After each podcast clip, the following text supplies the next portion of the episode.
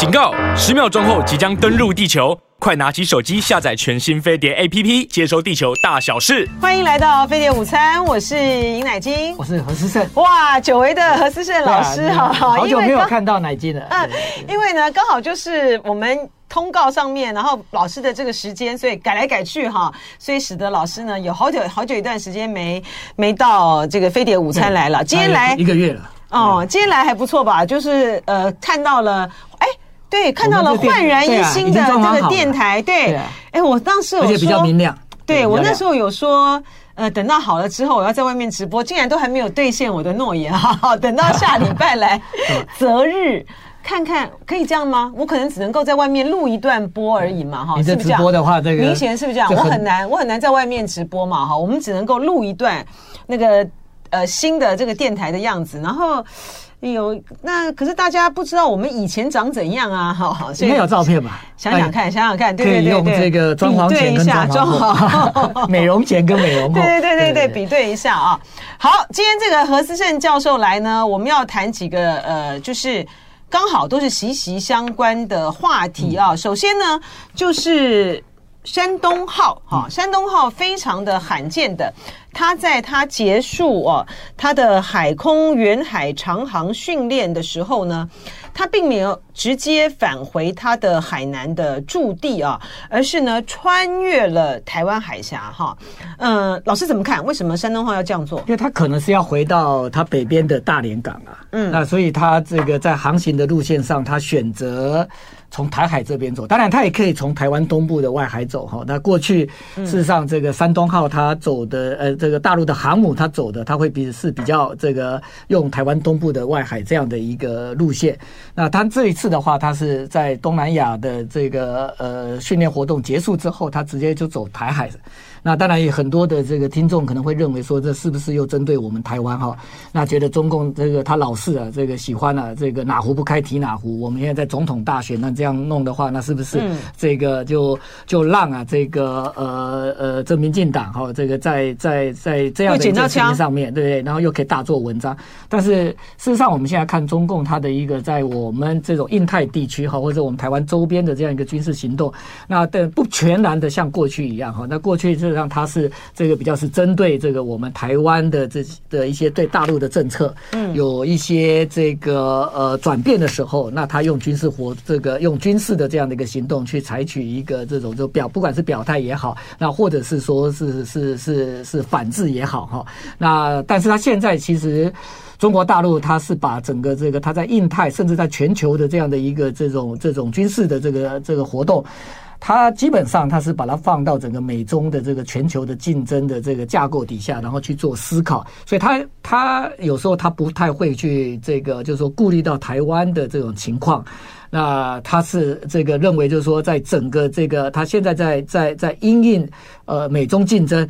或者是美国跟他的盟国在这个周边有什么样的一个这个举措的时候，他该这个在军事行动上面去摆出什么姿态，那他就会这个做这样的一个这个行动。那所以他这次的行动是针对什么？那当然，他为什么就说呃，因为过去呢，山东号呢是穿越过台湾海峡的啊，而且不止一次哈，呃，不止一次。但是您觉得他这一次，可是这一次呢，他是在经过这个海空的远海长航训练的时候呢，穿越，所以才会我们才会觉得比较罕见嘛，哈。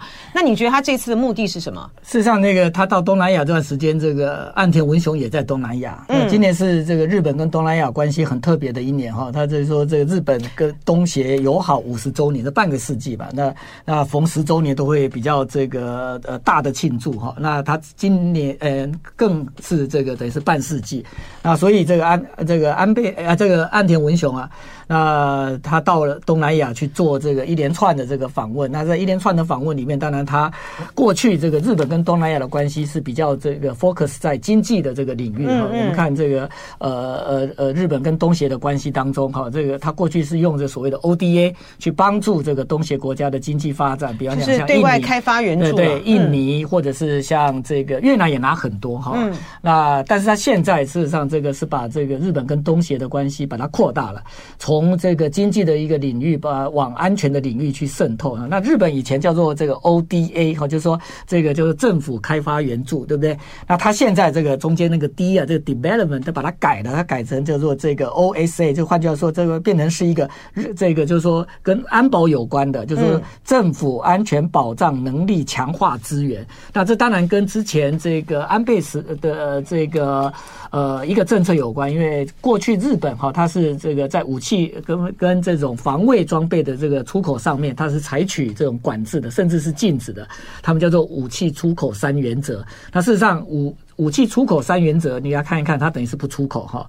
那不过这个武器出口三原则在安倍的时候，他把它改了，把改成叫做这个防卫装备移转三原则。那我们看这个防卫装备移转三原则的话，就可以呃这个呃呃了解到，就日本在这个未来哈，这个它在整个这种这个呃全球的一个事务上面哈，它不再会是像过去就是说呃只碰经济，然后对安保啊，它基本上它是采取保持距离的这样。这样的一个姿态，那他当然菲律宾基本上是他这个在这个防卫这个呃援助上面哈呃一个这种这等于是这个、呃、最积极的初试提升了。对，因为他这个他对于日本呢，对菲律宾呢首次适用了友军支援框架啊，然后他也转他也这个像雷达对，好雷达就是那是卖给卖给菲律宾嘛。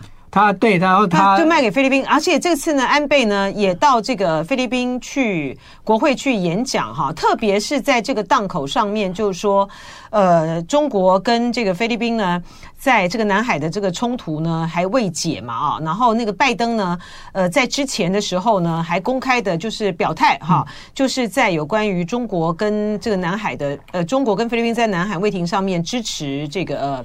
菲律宾啊，而且话都讲的还蛮硬的哈，就是说，如果说中国在这个菲律宾呃跟南海问题上面中国挑衅的话呢，这个是就是等于是触动了美菲共同防御条约的机制。所以您认为是？您认为这次的这个山东号，它穿越台湾海峡的目的是针对日本、美国在亚太、在菲律宾上面的这种？态势吗？啊，当然，我觉得那个他现在是很清楚的，这个整个日本这个对于，所以是不是？是不是？您是不是这样觉得？说这是菲律宾？我当然认为是有台湾海峡。对啊，他穿台湾海峡。那就是说，日本基本上过去在南海的呃的这个态度上面，他虽然关心。那因为它是它的这个海线嘛，它的 sea lane 对不对？那它很多能源要要要要从马六甲海峡上来，然后走南海，然后运到日本。它当然这个希望这个地方能够所谓的航行自由，所以它它过去在外交上面，它会持持续的去关切，而且去表态，它支持美国的这个行动。但是日本基本上在南海的这个这个事务上面哈，它这几年它逐步的加加大它的这种军事的这个参与。那比方讲，它会把自卫队这个往南海调，然后跟这跟越南、跟这个呃东协国家，像菲律宾等等这些国家进行一些这个共同的这种训练之外，他这一次事实上他等于是跟菲律宾啊，这结成了一个这所谓的 RAA。那 RAA 的话，我们之前在节目里面也也也有谈过，因为这个岸田文雄上来之后啊，这个他很积极的在美日同盟之外，他去布局的所谓的这种相互准入。那他第一个就是跟这个呃澳洲，然后后来跟英国。那他这个第三个就是现在是跟菲律宾哈，那但还有一个是这个他现在正在谈的跟欧陆的这个法国也在谈这个，那他所以他跟菲律宾结成这 IA，那 RAA 事实上被视为是一个所谓的军。准军事同盟啊，那 RA 跟这个呃同盟之间大概就是我们之前在节目有跟听众有分享过，就是大概就只差这个在整个这个协定的内容上面，他们没有这个相互保证对方的安全，但是在整个这种军事合作的这种强这种强度上面，那基本上是可以拉到跟盟国一样的这样的一种一种强度。美菲美菲之间，对不对？对，那所以就是说日本基本上在未来整个就是说在说说日日本日本跟日菲那。那就是说，日本未来在整个这个南海的一个事务上面，哈，那个呃，这个等于是一个比较大的一个转变，哈。而且在在现在这个中国跟菲律宾，它这个有这个呃呃这些南海岛礁的一个问题，像我们这个在最近看到这仁爱礁，还有呃我们中华民国叫做民主礁，然后大陆叫做黄岩岛，在这个地方的基本上这个呃双方的这种这种这种对立跟这个摩擦呃发生的情况之下，那那岸田他。跟菲律宾做这个呃呃行动，虽然没有指明就针对中国哈，他只有讲说这个我们都对东海与南海的局势表示严重关切，我们不接受试图以单方面武力改变现状。那当然我们都知道他这个讲的是谁，他在他在对谁讲话？他嗯嗯，那所以他这个当然是针对中国大陆。那中国大陆面对这样一个美日同盟，他等于。整个这个往南哈，事实上美日同盟过在冷战时期哈，它的一个范围叫菲律宾以北哈。那菲律宾以北，事实上有人会认为说，那事实上包含菲律宾没有，因为呃之前美菲之间自己有自己的同盟嘛，对不对？对。那所以它菲律宾以北的话，实际上是包不包含这个菲律宾？但现在这个整个美日同盟，它或许在未来。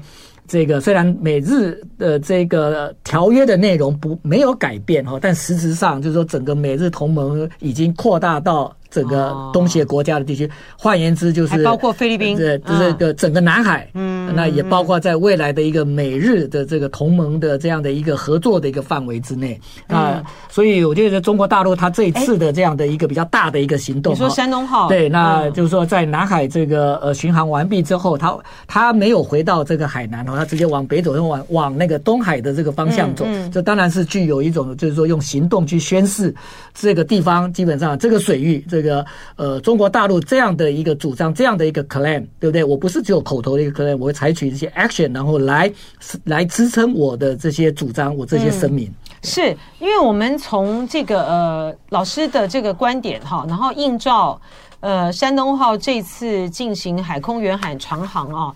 其实，呃，应该是非常的就若合，就是非常的吻合了哈。怎么讲哈？这是根据这个日本防卫省的统计，山东号呢，十月二十八号到十十一月五号，它的航母的编队呢，包括了两艘零五五型的万吨驱逐舰，三艘的零五二 D 型驱逐舰，三艘的零五四 A 型护卫舰，还有一艘。九洞幺啊，九洞幺九零一型的综合补给舰呢，呃，查干湖舰九天之内啊，它进行了一百五十次的舰载直升机起降，还有四百二十次的舰载战斗机起降，共计呢五百七十次。然后呢，六号的时候呢，这个山东号的航母编队就从西太平洋往东啊。然后穿越台湾南端的巴林塘海峡之后呢，沿着菲律宾领海的外侧，经由东沙岛的，呃，往南海方向航行，随后再转往香港海域，然后呢，就在八号的呃六点晚上六点左右，它由南往北进入台湾海峡南端。如果没有意外的话，就像老师刚才讲的，它就是返回这个大连的军港。而这样子的这个穿越呢，它的目的呢？呃，就是像何思燕教授所分析的，是针对着有关于美国、日本在延伸战略。我们的这个呃网友，这这这是这是怎么想的嘞？这个艾丽姚海还说，这习近平到现在还不一定去，也许还能去，怎么可能呢？不可能的，就说习近平就是要去啊，他都已经双方都已经安排了，呃。在那边都已经安排了，在那个美国，他不但是他哪一天见这个哪一天见拜登不知道啦。我的意思说，他都已经安排了要跟在美国的这些商界领袖会晤了。这种这个东西，这个消息怎么会传出来？一定就是。下礼拜就开始嘞，下礼拜就要开会嘞。而且 NHK 也他这个他也揭露了，就是说岸田呃会在这个 APEC，就是说跟习近平进行场边会谈。是日本也发布这个信息，对，就是说而且而且他这个很重要嘛，他跟这个商界这个会面就是要稳住这现在呢，中国大陆的确就是面对现实，呃，他的经济呢，呃，虽然说这终于哈这个。这个出口，这个呃进口呢，进口就是 转转好了哈，但是它的经济还是有下行的压力嘛。嗯，然后那个投资的各方面，就说嗯，外商现在呢还是有一些却步，所以说他要去会见，他要去会见习近平，要去会见美国的商界的呃领袖，而且呃要跟美国商界高管高管发表谈话，这个东西都已经这个讯息。你你要去跟这个高管谈话，他当然要发邀请函啊。这个消息怎么会出得来？在在这种情况下，还说习近平不去是韩正去，在想啥呢？好，我们回来，我们回到有关于这个呃何老师研判啊，这个山东号呢，在进在结束它的海空远航长航之后呢。呃，很罕见的啊，并没有直接回到这个海南，而是穿越台湾海峡。山东号这个姿态呢，就是冲着啊，最近这一段时间以来，呃，日本。在东南亚的这个举措哈，还有美国呢，在这个东南亚这边的加大的这个力度，然后双方在有关于菲律宾、中国跟这个菲律宾在南海的这个问题上面呢，呃，美国也站在这个菲律宾这边，日本也是啊，日本也是，所以说，呃，这一次的山东号呢，穿越台湾海峡，呃，何老师的意思就是说，要来很清楚的告诉美日，哈，就是这个。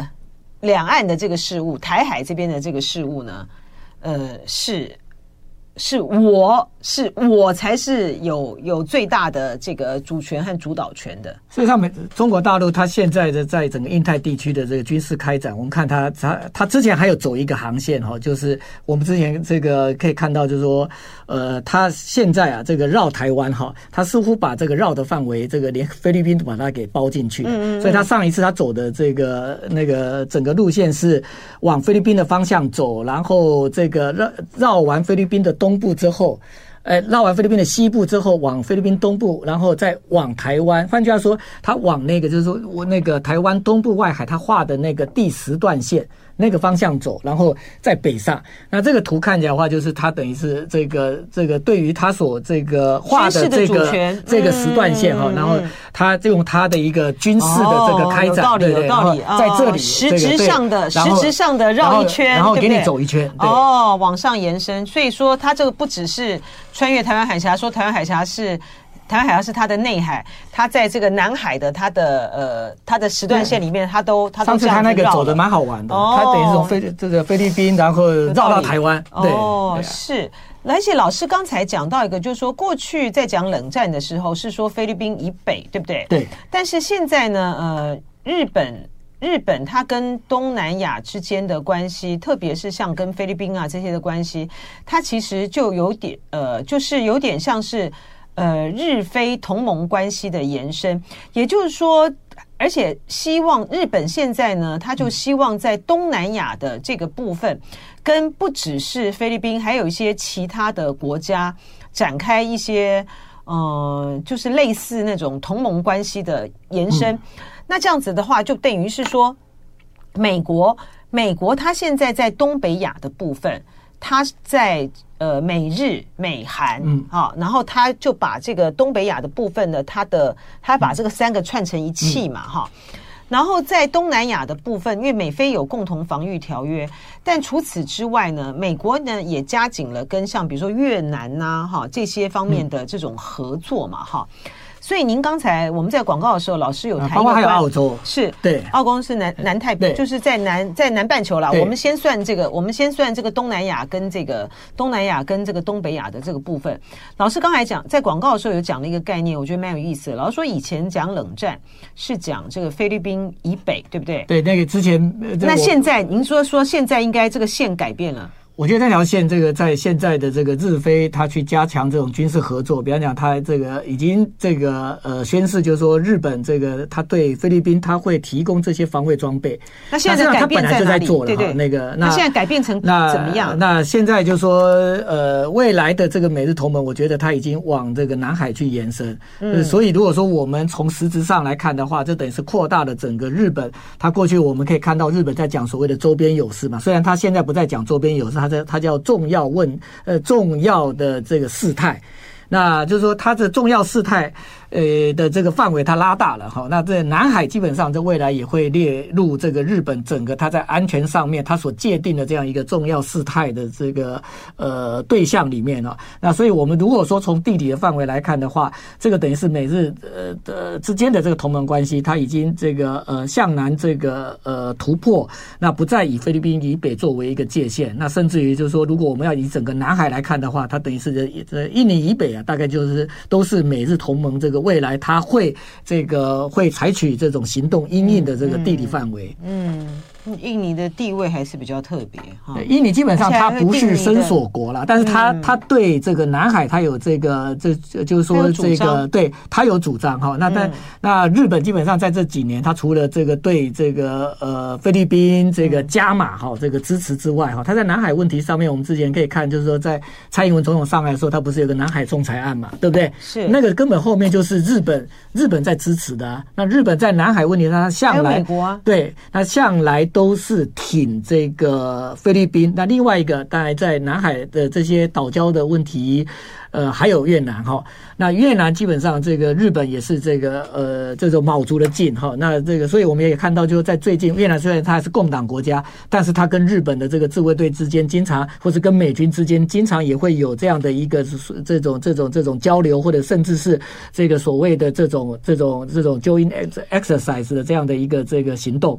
那所以就是说，我们可以看到，就是未来日本基本上在南海的这个这个呃呃主权争端。上面哈，他虽然他嘴巴会讲说他不会去介入这样的一个争端，但是我觉得他在整个外交上面，他他是这个等于是一边倒的去支持了这个所有跟中国有这个岛礁争议的这些国家。老师，这个呃，日本有台湾有事，日本有事，这个我们待会会讲，而且我这个我们也比较能够理解一点哈。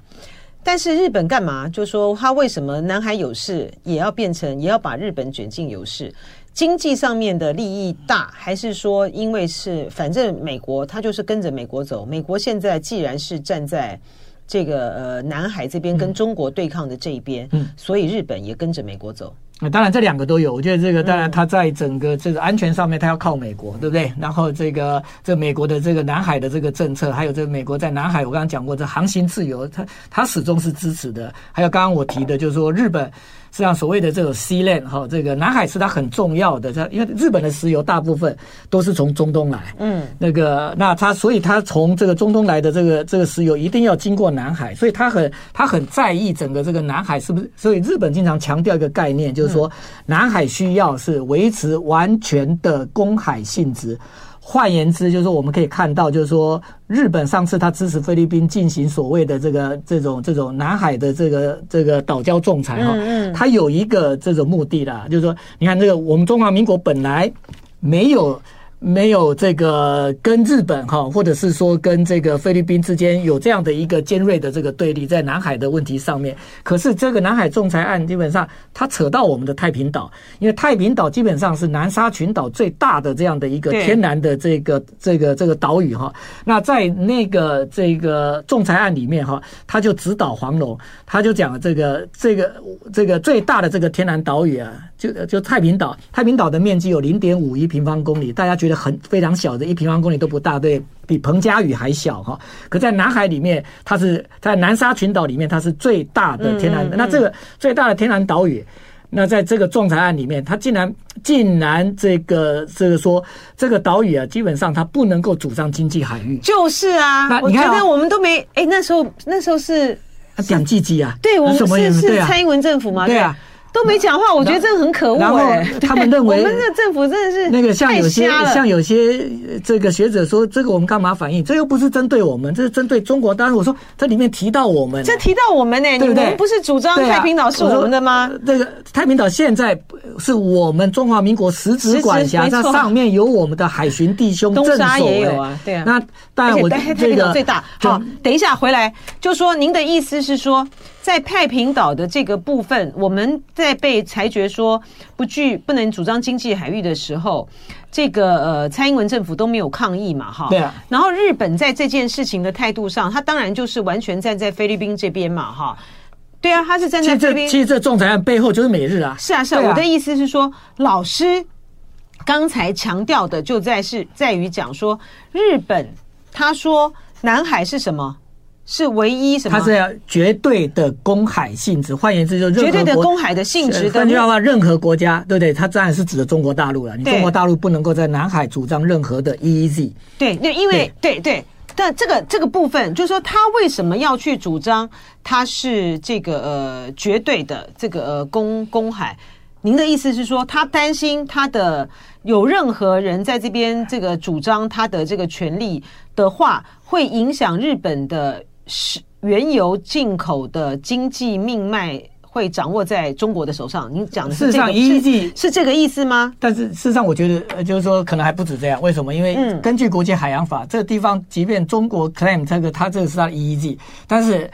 呃，其他国家在这个地方，它是可以有航行，它是可以无害通过。所以我的问题就在于是，那日本干嘛？那但是就是说，在这 EEZ 里面的话，那当然，呃，中国大陆居对这个地方的这些资源、天然资源，对不对？包括渔业资源等等，它就有管辖权。对，还有那当然，这个这个之外的话，就是说，在这个地方，那中国大陆它可以啊，这个就是说，这个这等于是中国大陆它的这个就是说，可以依照它的这个法律，然后来管理的这样的一个水域了。那所以，所以日本他。在这个问题上面，他蛮聪明的啦，就是说，他直接就是去挑战太平岛的这个这个 EEZ 的这个这呃这样的一个权利。说如果最大的天然岛屿，对不对，都不能主张 EEZ 的话，那你其他你中国大陆填的那些人工岛礁，那这个更那就更不能对啦，所以说不能主张。所以这个背后除这个背后这个背后主要就是有这个经济利益和这个安全的利益，安全战略的战略利益都是多重的啦。哎哎，我现在突然这个想到一个问题，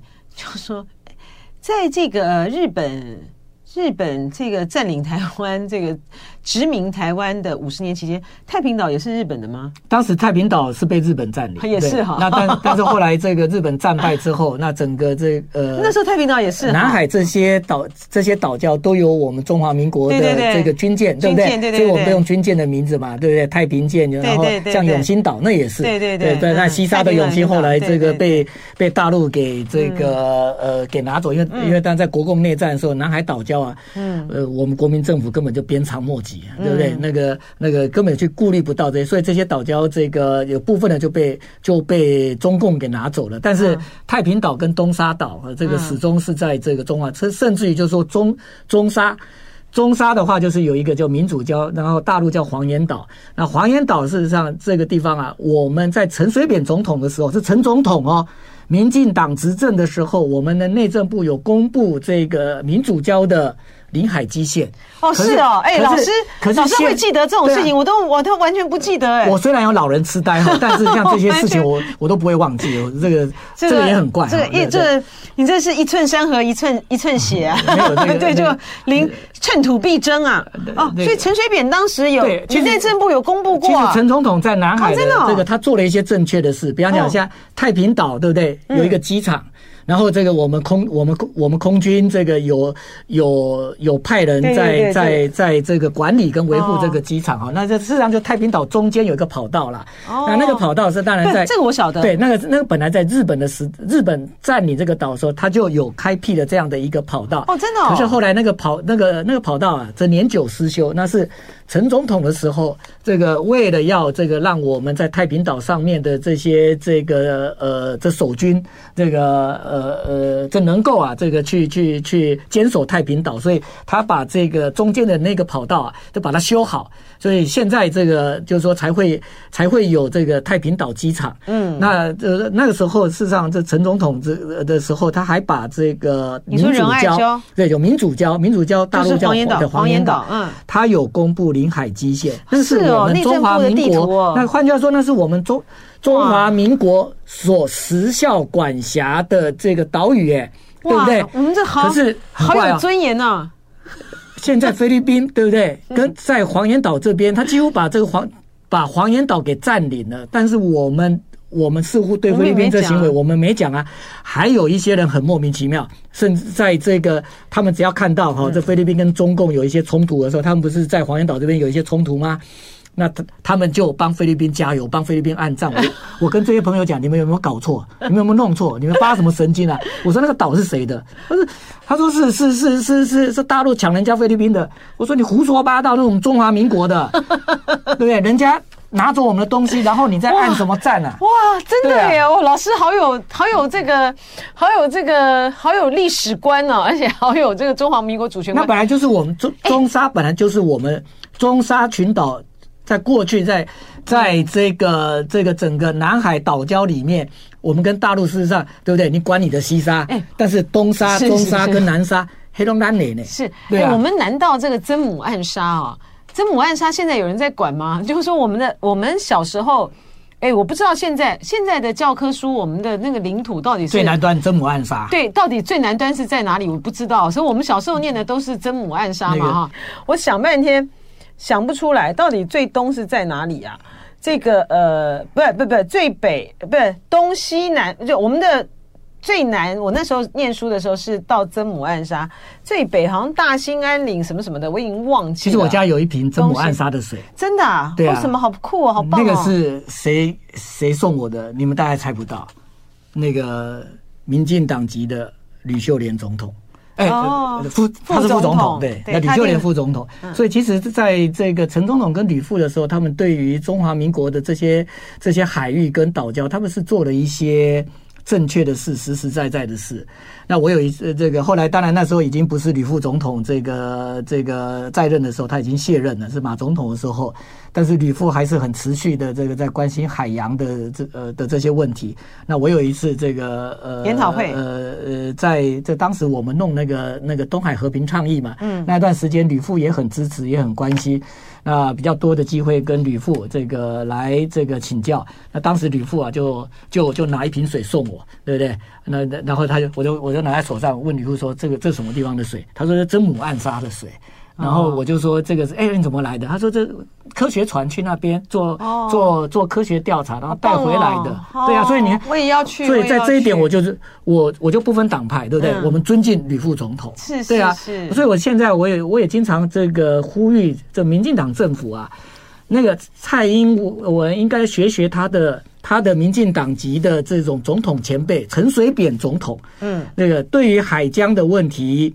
这个作为一个政府，对不对？你要这个寸土不让，对不对？那那而不是这个在海疆的问题上面，我们都三缄其口，就是啊，在东海对不对？遇到日本，我们什么话都不敢讲，连在南海遇到菲律宾，遇也就什么话都不敢讲。对啊，然后太然后那个太平岛那个判决，我们竟然不讲话，我真的觉得蛮可耻的。哎，这个我们刚才讲，就是说到底。汉汉已经完全不记得他在念书的时候，国境的最难的难点到底是什么啊？就何老师说。可能是鹅銮，那是汉汉的答案，对可能是就是 只有台湾。好了，好，但是呢，讲到这个吕秀莲副总统呢，我觉得他真的是很有这个历历史观的啊。像这个，比如说这个一八九五年这个甲午战争啊，然后这个台湾被割让啊，他大概也是很早就在关注这个议题啊，就殖民的问题啦，这个后殖民的问题啦等等的啊。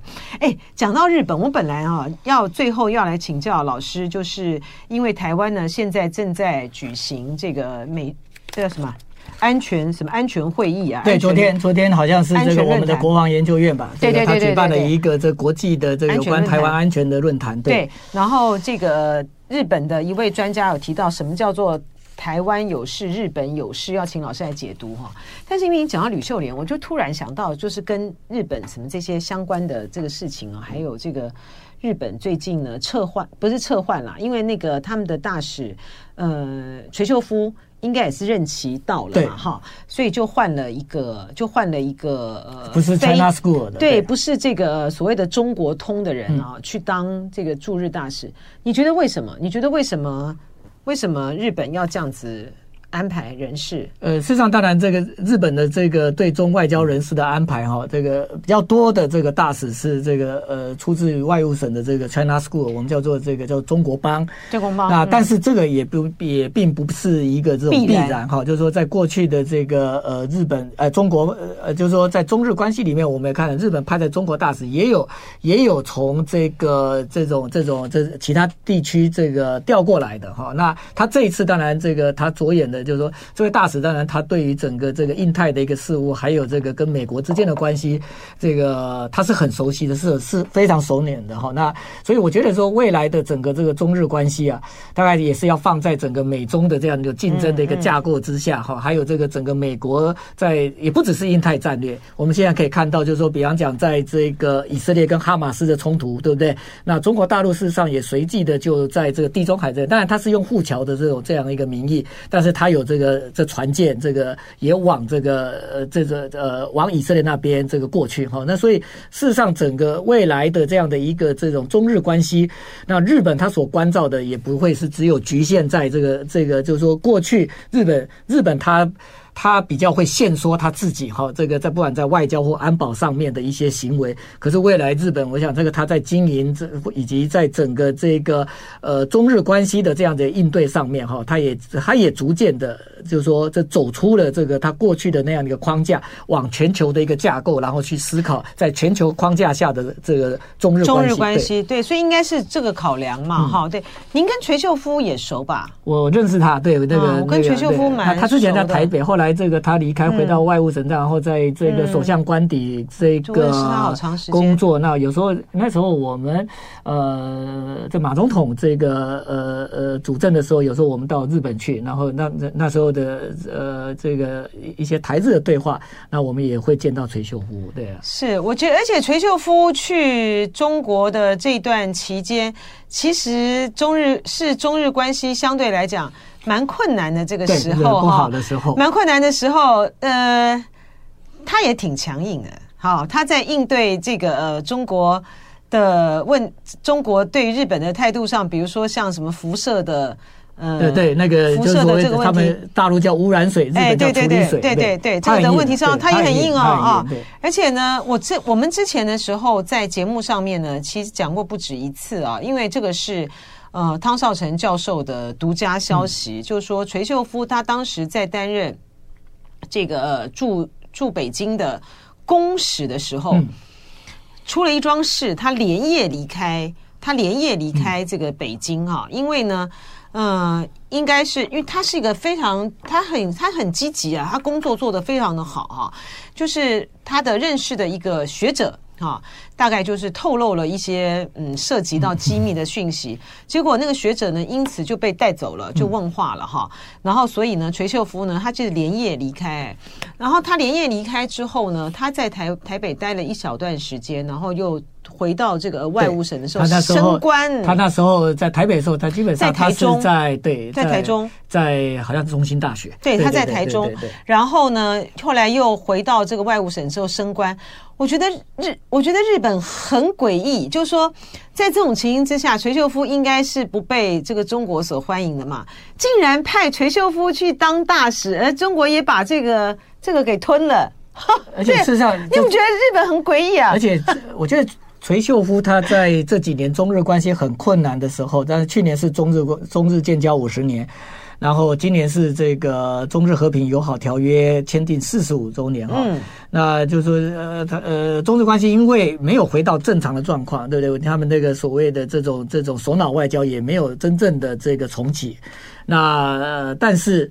垂秀夫也并非是一事无成哈，我们可以看到，就是说，当这个这个比较高层的这这个政治没办法这个运作正常的时候，他也没有空下来哈，他发挥他过去的那样的一个专长，他在民间，嗯，那他在整个地方里面，他用力甚深，而且他喜欢摄影，他也他也拍了很多这个中国在地的这些这些，就是说老百姓生活的这些这些好这这些很棒的照片，然后他他也这个会开摄影展哈，那透过这样子。基本上，他这个在中国广交朋友、广结善缘，他他所以事实上他是一个蛮深的，他是一个蛮好的这个外交官。而且我觉得，就说，我就说，我只是说，是我刚刚的问题是说，我觉得日本很很诡异，哎，就是说，呃，派这样子一个人，呃，在在中国呢，等于是等于是。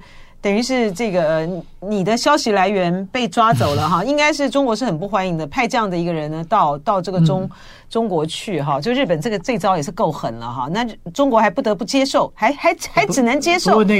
然后我觉得，好像听说他后面有二阶俊博啦，二阶俊博跟中国的关系有，而且他们有信任关系。但无论如何啦，就说这个呃垂秀夫呢，他在中日关系很困难的这个时候啊，特别是这个叫做什么核污水哈，这个事件上面。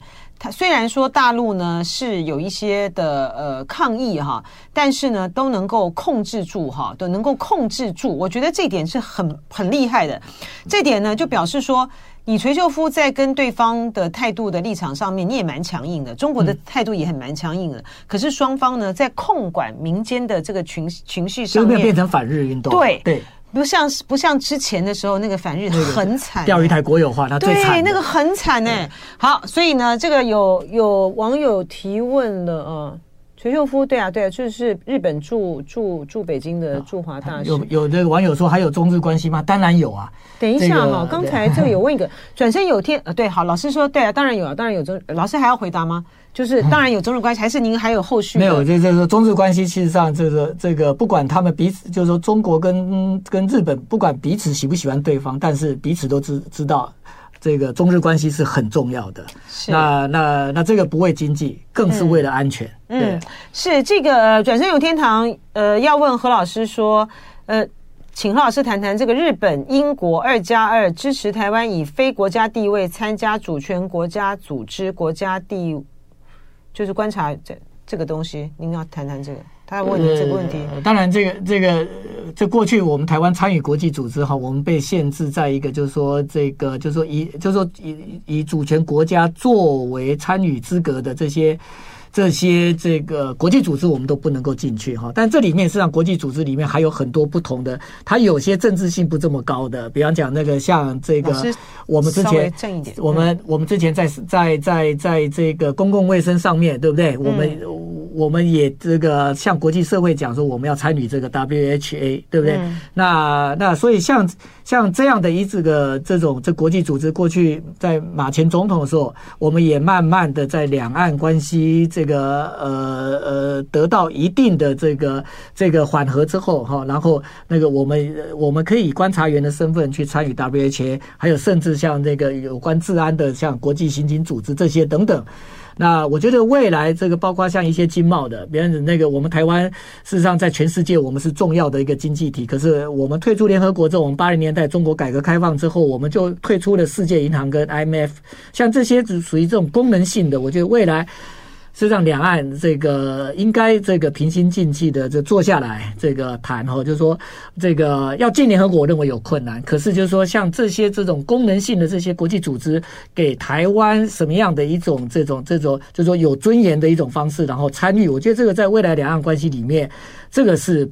必须要去面对的哈。不，我觉得这个今天这个美英国跟这个日本他们二加二的这个联合声明里面呢，就是说支持台湾有意义参与国际组织，在以非以国家地位为参与前提之下，我们成为这个正式成员，然后再以国家地位的话，支持团成为观察观察员，这个就是狠狠的打了，狠狠的打了蔡英文政府一个耳光嘛。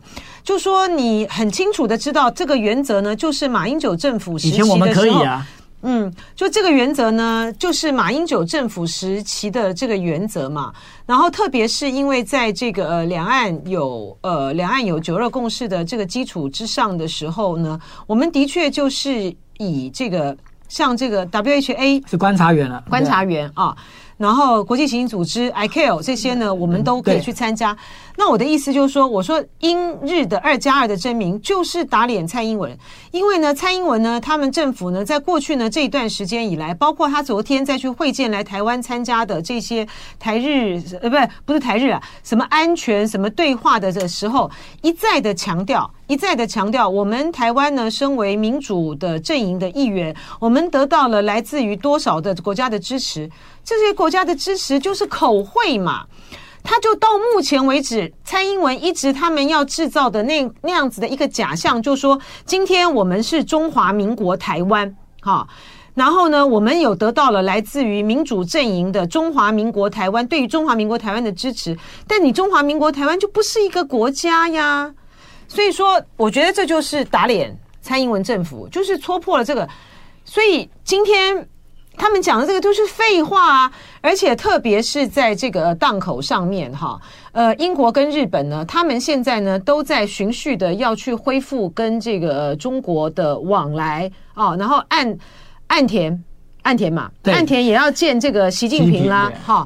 所以说，你就会看到呢，这一段时间以来，他们在有关于台湾的问题上面来讲呢，会越来越回到他们会比较谨慎的啦。他们会越来越回到就是马英九政府时期的那个谈话，就会越来越回到，而且不会像是前一阵子。